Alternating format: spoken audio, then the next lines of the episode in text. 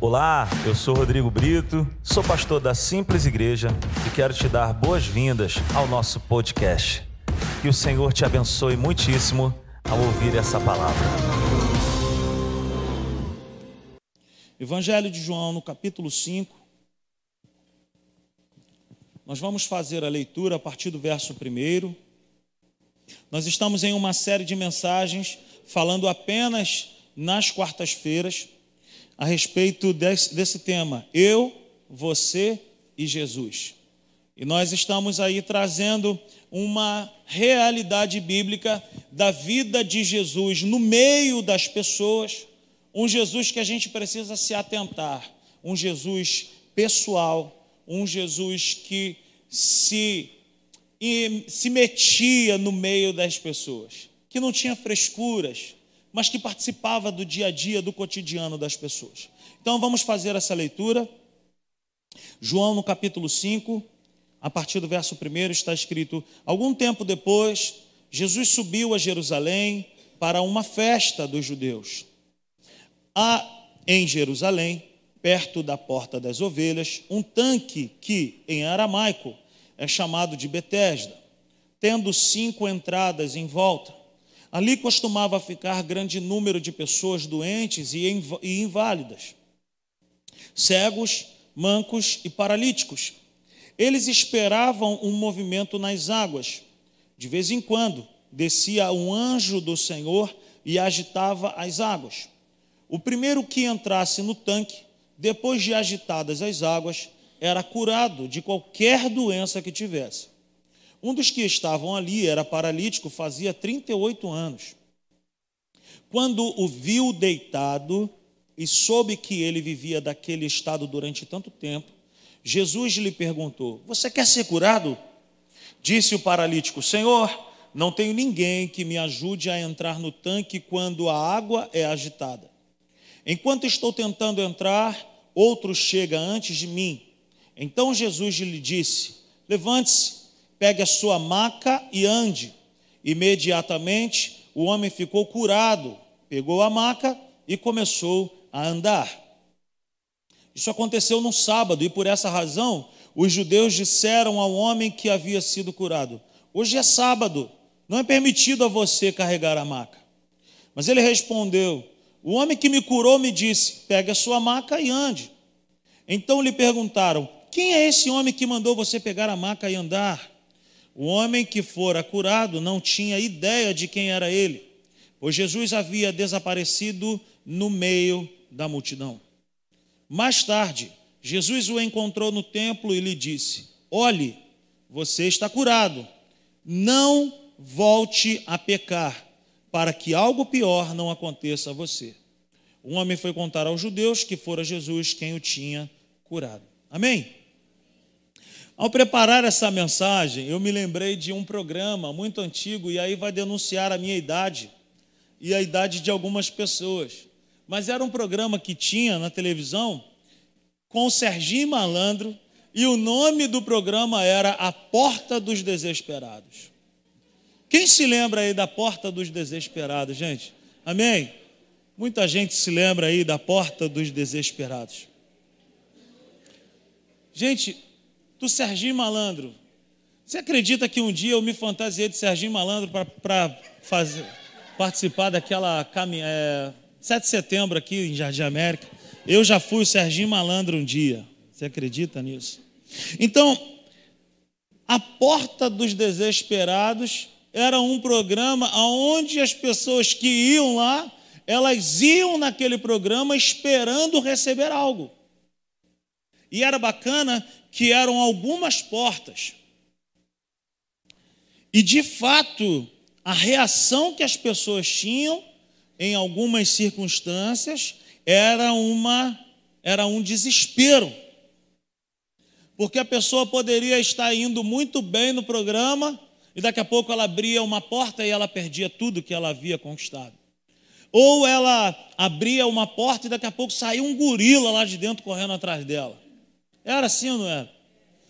Então era a porta dos desesperados. Uma hora uma pessoa se dava bem, outra hora a pessoa se dava mal. Era desse jeito. Imaginem esse cenário que nós acabamos de ler aqui no Evangelho de João, no capítulo 5. A Bíblia é bem clara. A arqueologia bíblica comprova que esse lugar é real. Existe também uma interpretação aqui de que esse lugar aponta para a igreja. Era um lugar que tinha cinco entradas, apontando para os cinco ministérios, mas não é sobre isso que eu quero falar nessa noite.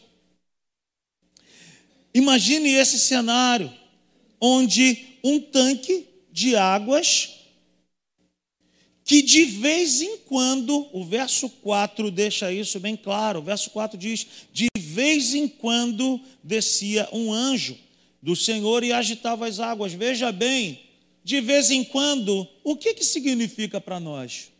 Que não é que não é sempre. De vez em quando é o meu time vencer. De vez em quando, está entendendo? Reacontecer algo desse tipo. Então, o lugar, ele era cheio de pessoas que tinham características marcantes. Eram cegos, mancos e paralíticos de vez em quando, de vez em quando, um anjo agitava. Gente, um anjo vinha. Pensa nessa cena, gente. Um anjo vinha, de vez em quando, agitava as águas. Isso me ensina que é o seguinte: como é de vez em quando, e a pessoa estava muito necessitada, devia ficar lotado sempre. Porque de vez em quando poderia ser a qualquer momento. Então veja bem, um anjo vinha, agitava as águas, e o primeiro que conseguisse entrar era curado. Ele não fala que talvez fosse curado, não. Um anjo vinha de vez em quando, agitava as águas, e o primeiro, ou seja, uma pessoa só, era curada. Mas você imagina quantas pessoas não pulavam naquela água, gente. E eles deveriam ter que discutir no VAR para saber quem é que foi o primeiro. Pensa bem, pensa bem, o desespero que não devia ser para ser o primeiro a entrar naquelas águas. Você imagina uma pessoa que tinha uma deficiência visual, ela saía no prejuízo. Ele devia ser até ludibriado pelos outros. Bota ele de costa, bota ele de costa. Quem era manco estava prejudicado. Quem era paralítico? Prejudicado. Gente, resumindo, todo mundo estava prejudicado. É tipo a porta dos desesperados. Lugar cheio todo dia. Um olhando para o outro, quem tinha deficiência visual não olhava para lugar nenhum e ficava contando com algum amigo que fala: meu irmão, se agitar, tu me manda lá. Eu estou aqui, gente, eu fiquei pensando, hoje eu fiquei pensando nesse tipo de coisa. Esse é o deficiente visual. Meu irmão, me ajuda aí. Ó, se, se você perceber qualquer coisa, me joga lá. O manco e o paralítico. Que coisa, gente. Só uma pessoa era curada. Imagina o sofrimento dessas pessoas para irem, chegar lá não era o dia. Volta. Volta amanhã de novo. Quem é que não quer ser curado? Quem é que não queria levantar? Imagina, qualquer doença, o texto diz qualquer doença era curado. Uma confusão total que devia ser naquele lugar. Quando o anjo aparecia e tocava naquelas águas, agitava aquelas águas, eles deviam ficar desesperados para poder entrar. Devia entrar todo mundo. E aí, quem que foi o primeiro? Só o céu sabia quem era o primeiro. Imagina o tempo de espera. Imagina a guerra que não era para entrar. Imagina a gritaria que não era para entrar naquele lugar. O nosso personagem dessa noite, ele não tem nome. A Bíblia é muito legal quando ela fala de pessoas e não fala o nome. O endemoniado gadareno. A gente não sabe o nome dele a mulher do fluxo de sangue, o paralítico que 38 anos estava paralisado. E isso é terrível, sabe por quê? Porque quando a gente reconhece a pessoa por uma característica negativa, é ruim demais. O fulano de tal que é gordinho, o fulano de tal que tem que é cabeção. É, gente, é ruim demais. Você imagina, nessa época aqui, o sofrimento que esse nosso personagem da noite não tinha. 38 anos, paralítico, sem nome, a gente não sabe o nome dele, mas ele entrou para a história. Ele entrou para a história. Mas a situação dele não era fácil. Como que esse homem poderia chegar nessas águas? A gente não sabe que horas que era, a gente não sabe que dia que era, ele era paralítico, quem que levava ele para lá? Quem que levava ele de volta para casa? Se a água agitasse, quem que, como é que ele ia fazer? Ele é paralítico. Ele é paralítico. 38 anos. Queridos, nós passamos por alguns problemas, às vezes, na nossa vida, um mês lutando ali o bom combate em relação a alguma coisa, a gente já fica agoniado. Você imagina 38 anos paralítico. Como que esse homem poderia chegar nessas águas?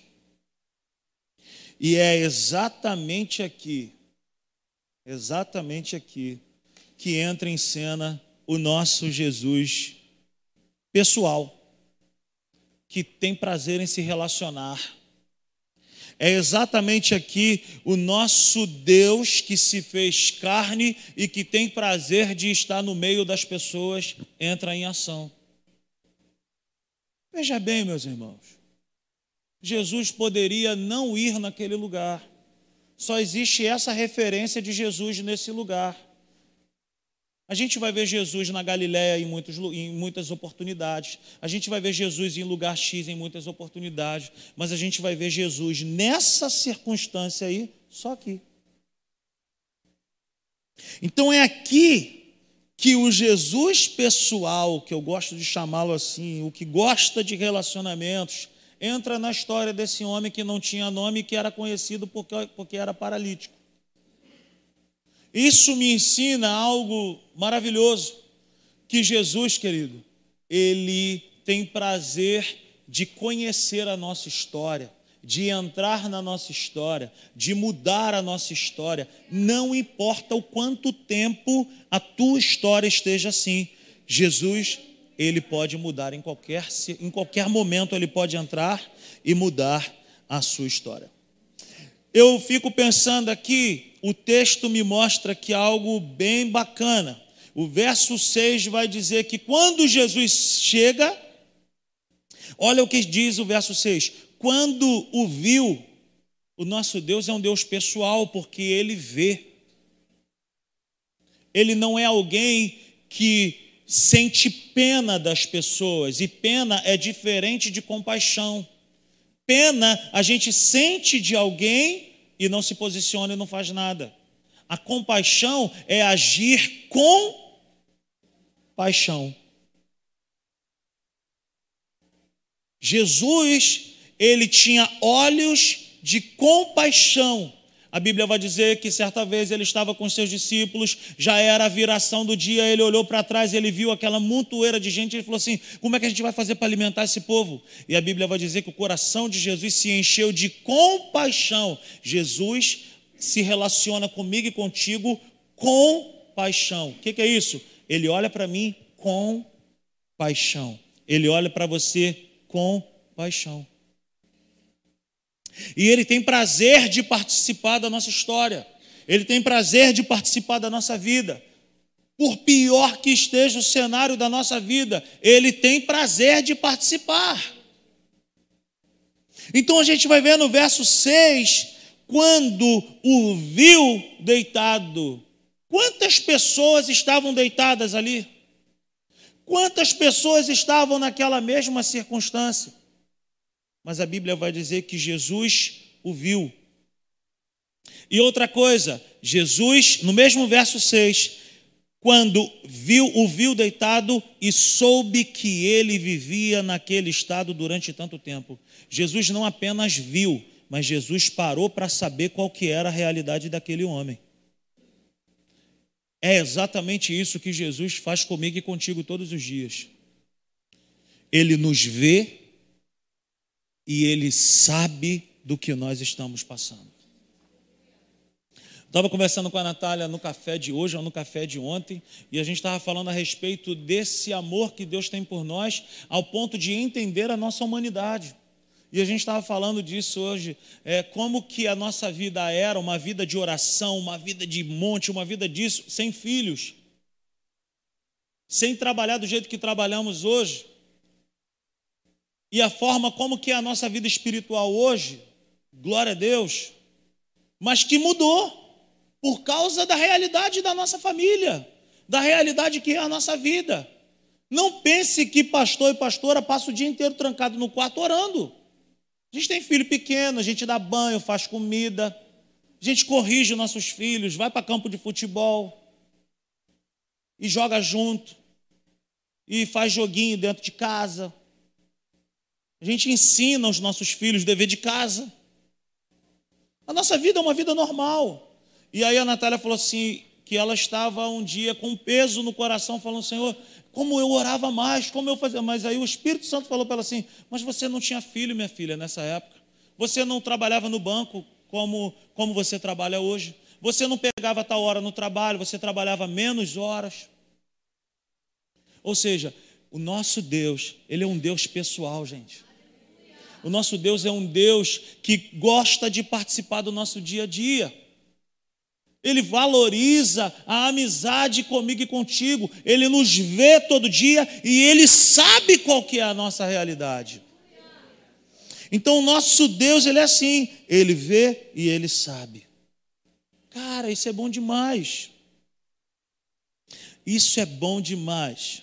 E aí a gente aprende, e a gente vê aqui no texto, Jesus entra na história, sabe, desse homem chamando o homem para participar. É isso que é muito interessante aqui. Gente, o homem é paralítico.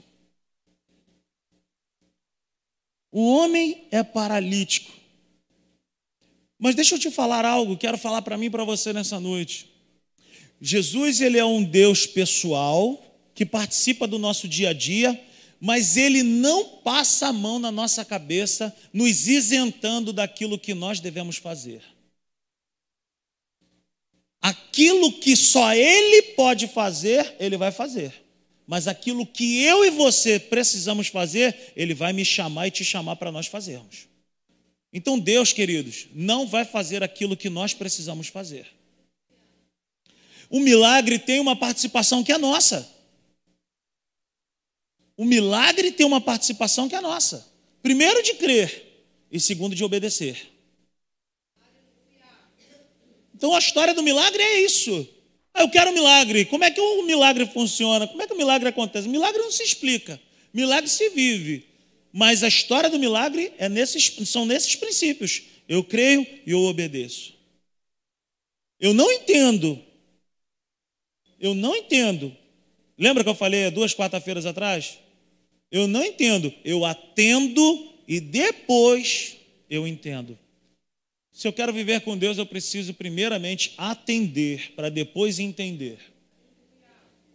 Então veja bem, Jesus entra na história do paralítico que não tem nome há 38 anos, paralítico, e chama ele para participar do milagre.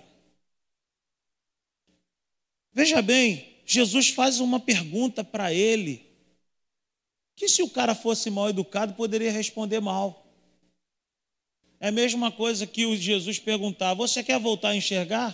O que, é que você quer com um deficiente físico? O cara jamais ia responder: Eu quero um cão-guia. Ele ia querer voltar a enxergar. Jesus ele chama o, o homem sem nome paralítico e pergunta para ele, no verso 6: Você quer ser curado? Você quer ser curado? Por que, que Jesus faz essa pergunta, querido? Por que, que Jesus faz essa pergunta para ele? Porque apesar de ele estar paralisado, ele poderia gostar daquele estilo de vida. De ser muito ajudado, de de repente ter até mesmo uma fonte de renda por aquela paralisia e de se tornar uma pessoa vitimizada por aquilo que aconteceu com ele. Então Jesus pergunta para ele: Você quer ser curado? Jesus faz essa pergunta para nós. No verso 8, é, Jesus ele, ele diz assim: Olha, então Jesus lhe disse: Veja bem, esse homem está diante do lugar esperando a água ser agitada. O método que valia até aquele momento era um anjo descer, a água ser agitada, uma pessoa ser curada. Mas esse homem, ele tem um encontro com Cristo.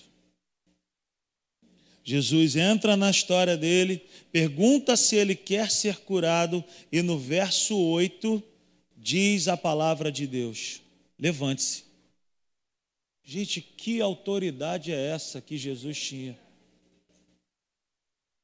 Levante-se.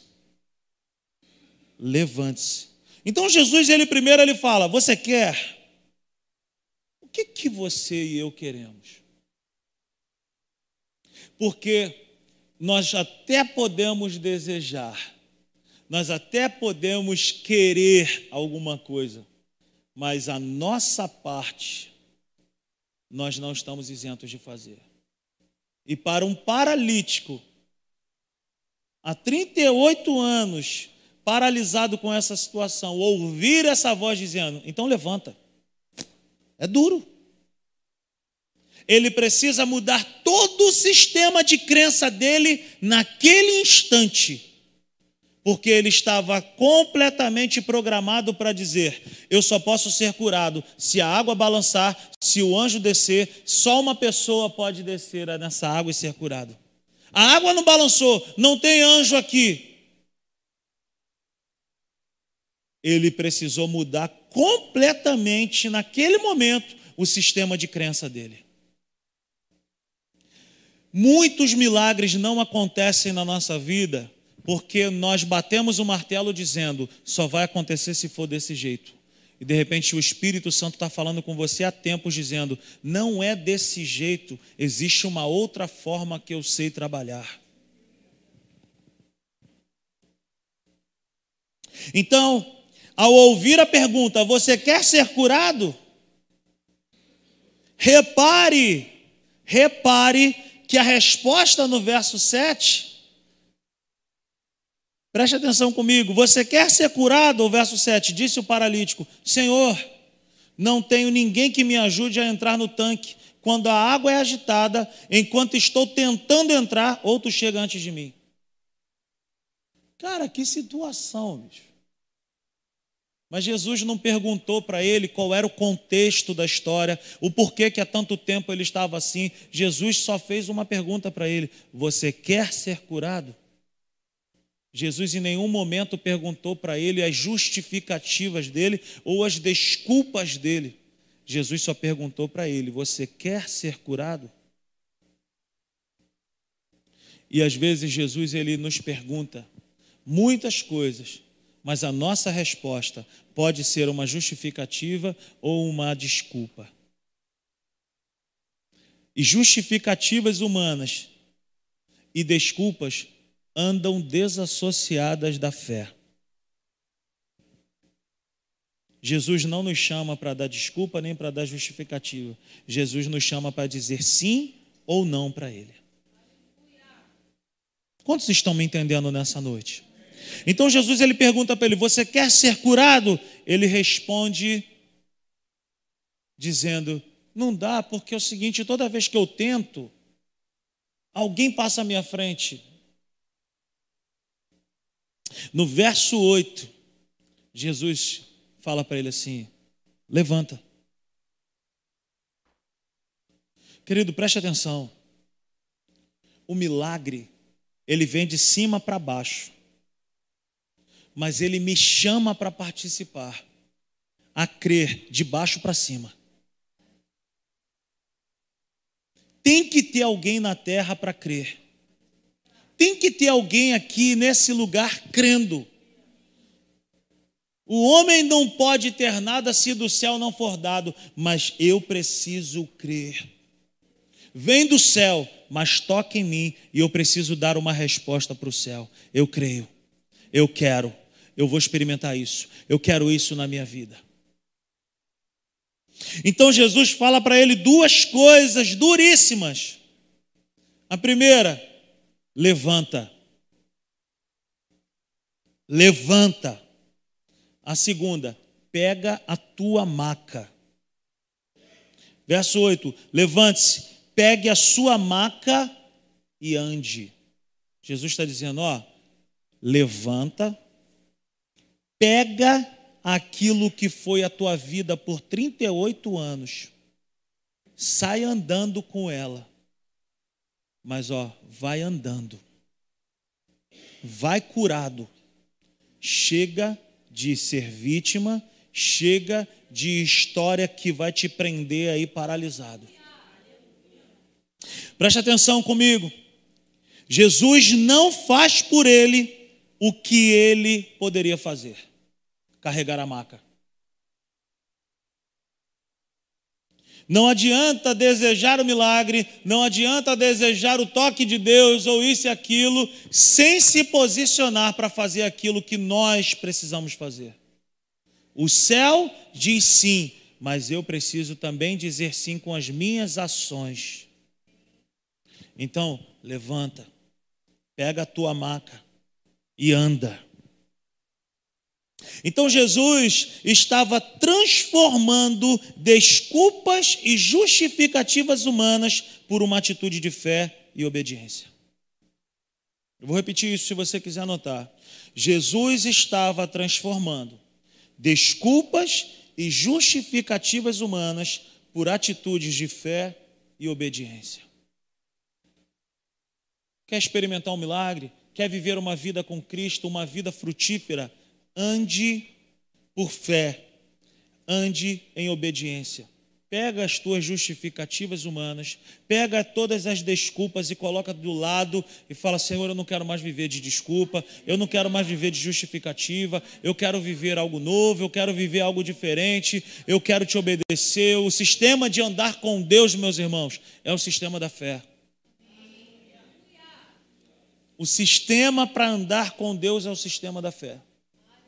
O meu justo viverá por fé.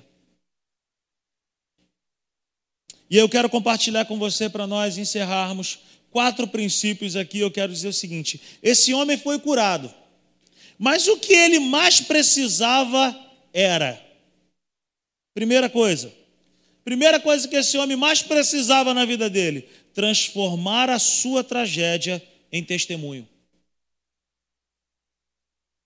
O que, que eu acabei de dizer? Transformar a sua tragédia em testemunho. O que, que, é isso? Carrega a tua maca. Por que, que Jesus mandou ele carregar a maca? Para que as pessoas pudessem vê-lo. Porque durante 38 anos as pessoas só ouviam deitado. Há quanto tempo você está deitado? Jesus fala para mim e para você hoje: levanta Pega a tua história aí, bota debaixo do braço e sai desse lugar de prostração, de se entregar e transforma isso em um testemunho.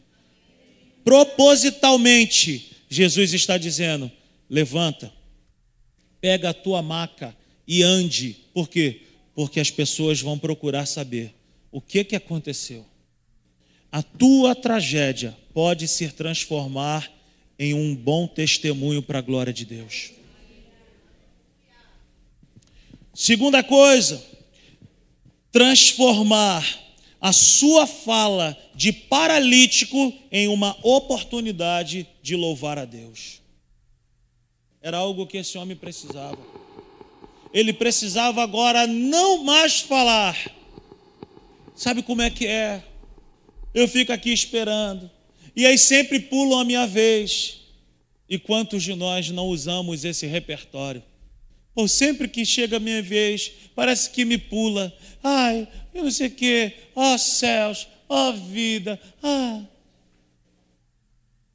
Jesus estava transformando a maneira dele falar. A maneira dele falar era de paralítico, era de estar ali, oh, mas sempre pula a minha vez, não sei o quê. Jesus estava transformando essa fala em uma oportunidade de louvar a Deus. Terceira coisa, no verso 14, nós vamos ver algo aqui tremendo. Mais tarde, Jesus o encontrou no templo. Ele disse: Olhe, você está curado não volte a pecar para que algo pior não aconteça a você. Preste atenção, eu amo Jesus por causa disso. Existia uma cultura rabínica naquela cultura de Israel, aonde se uma pessoa adoecesse, tivesse algum problema de saúde, as pessoas automaticamente diziam: quem pecou? Foi ele ou foram os pais? A gente vai ver isso no próprio Evangelho de João. Um homem cego é curado e os discípulos perguntam para Jesus: Quem foi que pecou, mestre? Foi ele ou os pais? Jesus falou assim: Nem ele nem o pai, mas isso aconteceu para que, que Deus fosse glorificado. Então existia essa cultura. Então nem todas as pessoas que estão doentes, gente, é por causa de pecado. Mas nesse caso, a Bíblia dá o diagnóstico e a Bíblia dá a causa. A gente vai ver uma fala de Davi nos Salmos, ele dizendo: Enquanto eu me calei e não confessei os meus pecados diante de ti, os meus ossos se tornaram secos. O que, que são ossos secos? Dores no corpo que ele sentia os meus ossos se tornaram sequíssimos. Davi tinha cometido um pecado.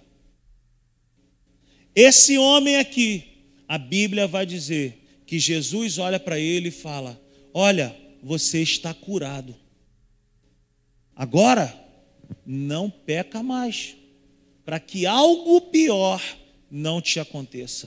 O que, que Jesus está dizendo para ele? Eu toquei na tua vida não foi nas tuas pernas, eu toquei na tua vida, foi na raiz do teu problema.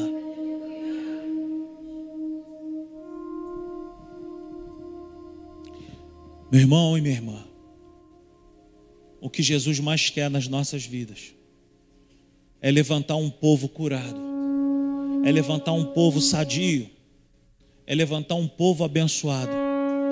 Mas enquanto ele não puder tocar nas raízes das nossas vidas, nós podemos viver como esse homem vivia, paralisado. Jesus entra na história dele, Jesus o vê, Jesus o percebe, Jesus o ouve, Jesus escuta a história dele, mas Jesus entra na história dele para curá-lo na raiz. A pior coisa que existe é a gente sofrer de dor de cabeça e a gente ficar tomando um Dorflex por dia, sem saber o motivo daquele mal. Assim é na nossa vida espiritual às vezes. Às vezes, por causa de uma situação, a nossa vida está como o bueiro dessa rua aqui no dia da enchente. Que a gente precisou colocar a mão naquilo que a gente não tinha prazer de colocar a mão. A gente precisou ficar numa posição que nós não gostaríamos de estar posicionados, para poder tirar coisas pequenas que estavam impedindo um grande fluir das águas. O Espírito Santo fala conosco nessa noite. Mas ele é um cavaleiro. E se você e eu permitirmos ele entrar na nossa história, não somente para operar um milagre em nós que nós gostaríamos de receber, mas para tocar nos mínimos detalhes da nossa vida. O que Jesus está falando para ele é o seguinte: ó, oh, eu fiz um milagre na tua vida, mas se você não se posicionar, pode voltar pior. Essa palavra, meus irmãos, não é para colocar medo na nossa vida. Pelo contrário, essa palavra para trazer um entendimento para nós, para dizer para mim e para você nessa noite: eu preciso estar aos pés dele. Eu preciso estar prostrado aos pés dele. Então Jesus está dizendo para ele: não tenha mais contato com aquilo que te paralisa. Não tenha mais contato com aquilo que te paralisa. Pé nessa noite. Quantos entenderam essa palavra? Aleluia. Louvado seja o nome do Senhor.